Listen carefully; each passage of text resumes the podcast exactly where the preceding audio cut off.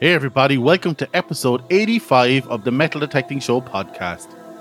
My name is Ciaran and I have been metal detecting now for nearly 30 years. So this week I talk about my best hunt in ages this weekend, and we also talk about the future of coin hunting, or as some people call it, coin shooting. So let's get on with the show.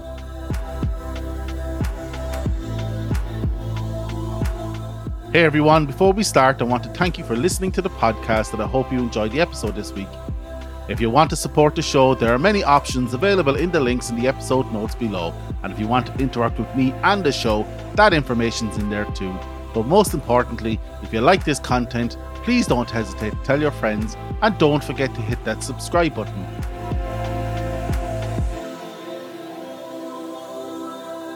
Hey everyone, welcome to this week's episode. I do hope you've had a great week, whether out hunting or not, as I know some global regions are probably gone into the off season with snow covering the ground. Either way, I hope you guys were productive in the hobby this week. Did you see the Legend broadcast last week on the 19th? I have to say, very exciting, and I want one, but I have to call it, I wasn't too far off with my price. Okay, I was a little, I said £499 in line with the Top Vanquish, and I came in at £650 in line with the Nox 600. Now, I do think the UK price is a bit saucy, as the euro price is €750. Anyways, I hit the nail on the head, re all the features and frequencies. So go back and listen to episode 82 if you're interested. In other news, I'm very happy to hear that Mackenzie Crook, writer and actor of the two-time BAFTA-winning Detectorist sitcom, has said he is starting the process of thinking, yeah, we should get the old band back together. This is news to my ears, and if you've never seen the show, please check it out. It's amazing and funny, and so true to the life of a detectorist. Amazing stuff. I got out for a hunt this week, probably the best hunt of the year so far.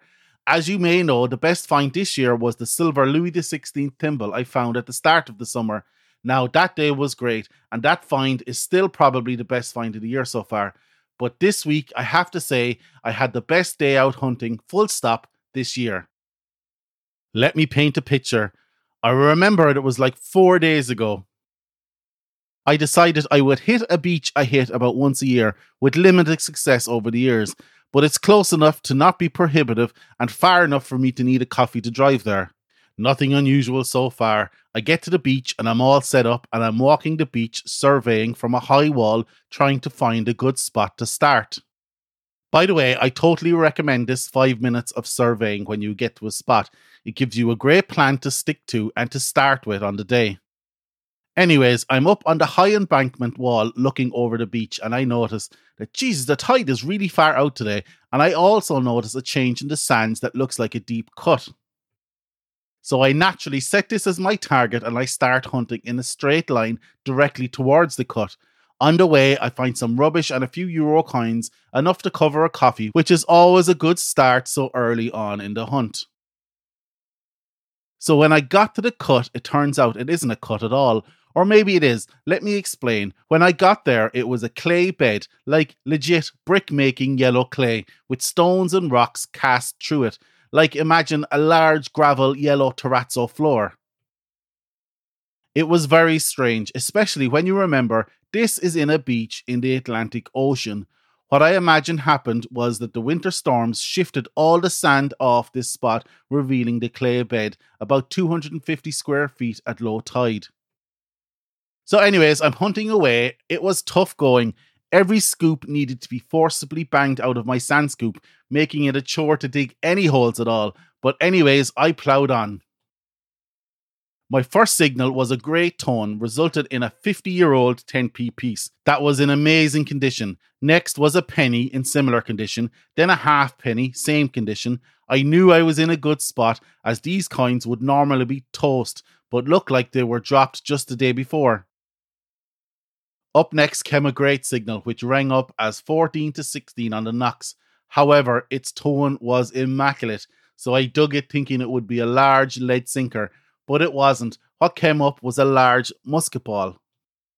Now remember, this is a beach where a musket ball wouldn't last, and I have never had a musket ball before.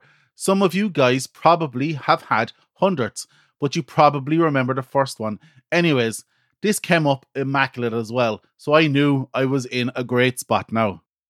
So I switched to all metal mode so I could hear everything and started spiraling around the clay bed over the next 90 minutes or so. I pulled up buttons, more coins, but the piece de resistance was a sterling silver teaspoon that was in good condition considering it must have rolled about the beach for at least the last 100 years. I didn't pull out much trash at all over the time there, except one large lump of aluminium and a large lump of cast iron, which looked to be the bottom of a cast iron pot. I got to the stage that my hip pouch was full and my safe finds pouch was so full it was causing interference with the pinpointer every time I tried to pinpoint a find in my hand. I decided at this time to walk back to my van and drop off my finds and any trash, of which there wasn't much at all. So I got to the van, dumped it all, but I didn't get to go back as it was a mile away and the weather was changing, but I made note of the spot to get back there this weekend with the 6-inch coil and the CTX.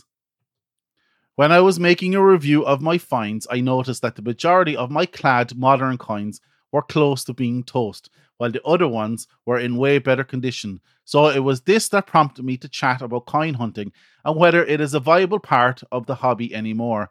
And if it is, what should we be focusing on when coin shooting? So let's start with the first piece. Is coin shooting a viable part of the hobby anymore? Is it dying away? In my experience, I'm definitely not finding as many coins when beach detecting, and I have put this down to contactless payments. No longer are we walking about with a pocket full of beer change. Even our wallets have changed from needing a pouch to solely being designed to carrying cards. So I do believe the era of coin shooting is coming to an end. And that's a pity, because it is coin shooting that gets the most people involved in the hobby, till they can figure out their niche and focus on finds that suit that niche. However, it's not just contactless payments that are killing it.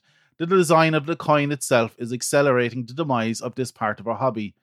Just like this weekend, coins are not designed anymore to last in corrosive situations and are no longer made from essentially unreactive alloys of silver or gold and are now, since the mid-60s, made in clad form, which is multiple layers of differing metals sandwiched between a core of copper with an outer layer of copper, nickel, alloy and zinc. If you've done any engineering work with metal, you know that you don't join two differing metals as it leads to accelerated galvanic corrosion in one of the metals, especially in a corrosive environment. And this is why when you find a clad coin that has been in the ground a while, it has bulged a bit and it is falling apart from the inside out. With the adoption of the euro in 2002, European detectorists were tortured with what was called Nordic gold, which was the term used to describe the metal alloy that was used to produce our 10, 20 and 50 cent pieces. This is an alloy of 89% copper, 5% aluminium, 5% zinc and 1% tin, resulting in an iffy signal no matter what orientation, environment or detector you use. Our 1, 2 and 5 cent coins went to clad copper covered steel, which melt when they hit the ground, and our €1 to €2 coins are a bimetallic design with the inner being clad copper nickel and the outer consisting of nickel brass, all a nightmare to identify confidently.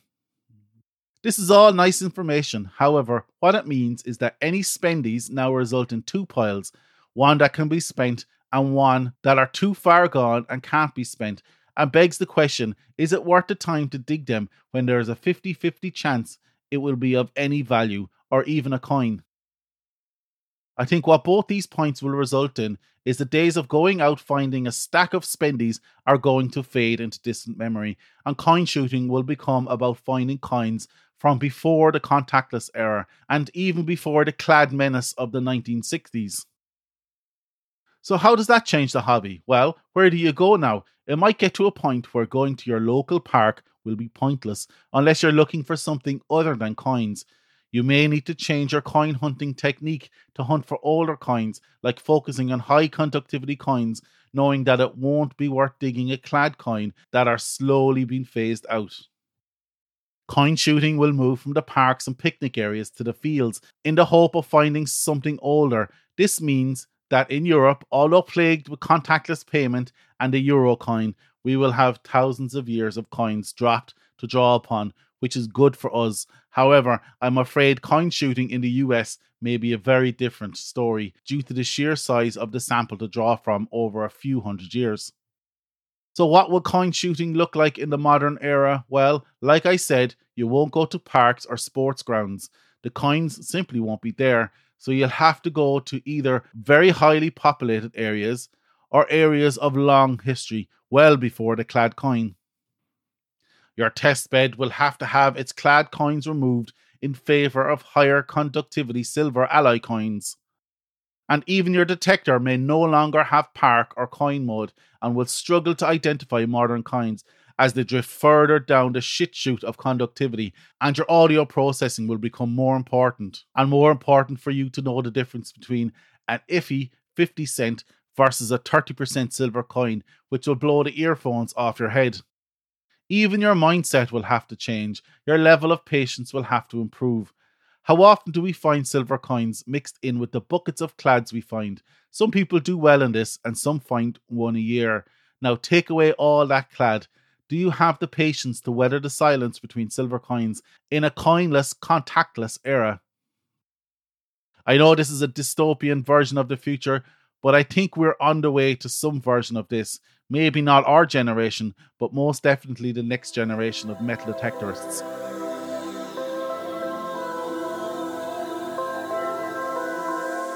That's it for this week. I hope you like this episode of the Metal Detecting Show podcast. Check out our website, www.themetalDetectingShow.com, for this episode's show notes. Check out our Patreon page if you want to help the podcast stay alive or just want to buy me a coffee. If you want to buy me a coffee, you can do so at buymeacoffee.com/metal detecting. Also, if you'd like to leave me a voicemail, please do so on speakpipe.com/the metal detecting show. The link will be in the show notes. If you feel like taking your appreciation to the next level, feel free to leave me a positive review on any podcast directory of your choice. If you like this content and would like more, please don't hesitate to tell your friends, and don't forget to hit that subscribe button. Once again, I hope you've enjoyed this episode, and we will chat to you all again next week. Get out there, eyes down, and happy hunting.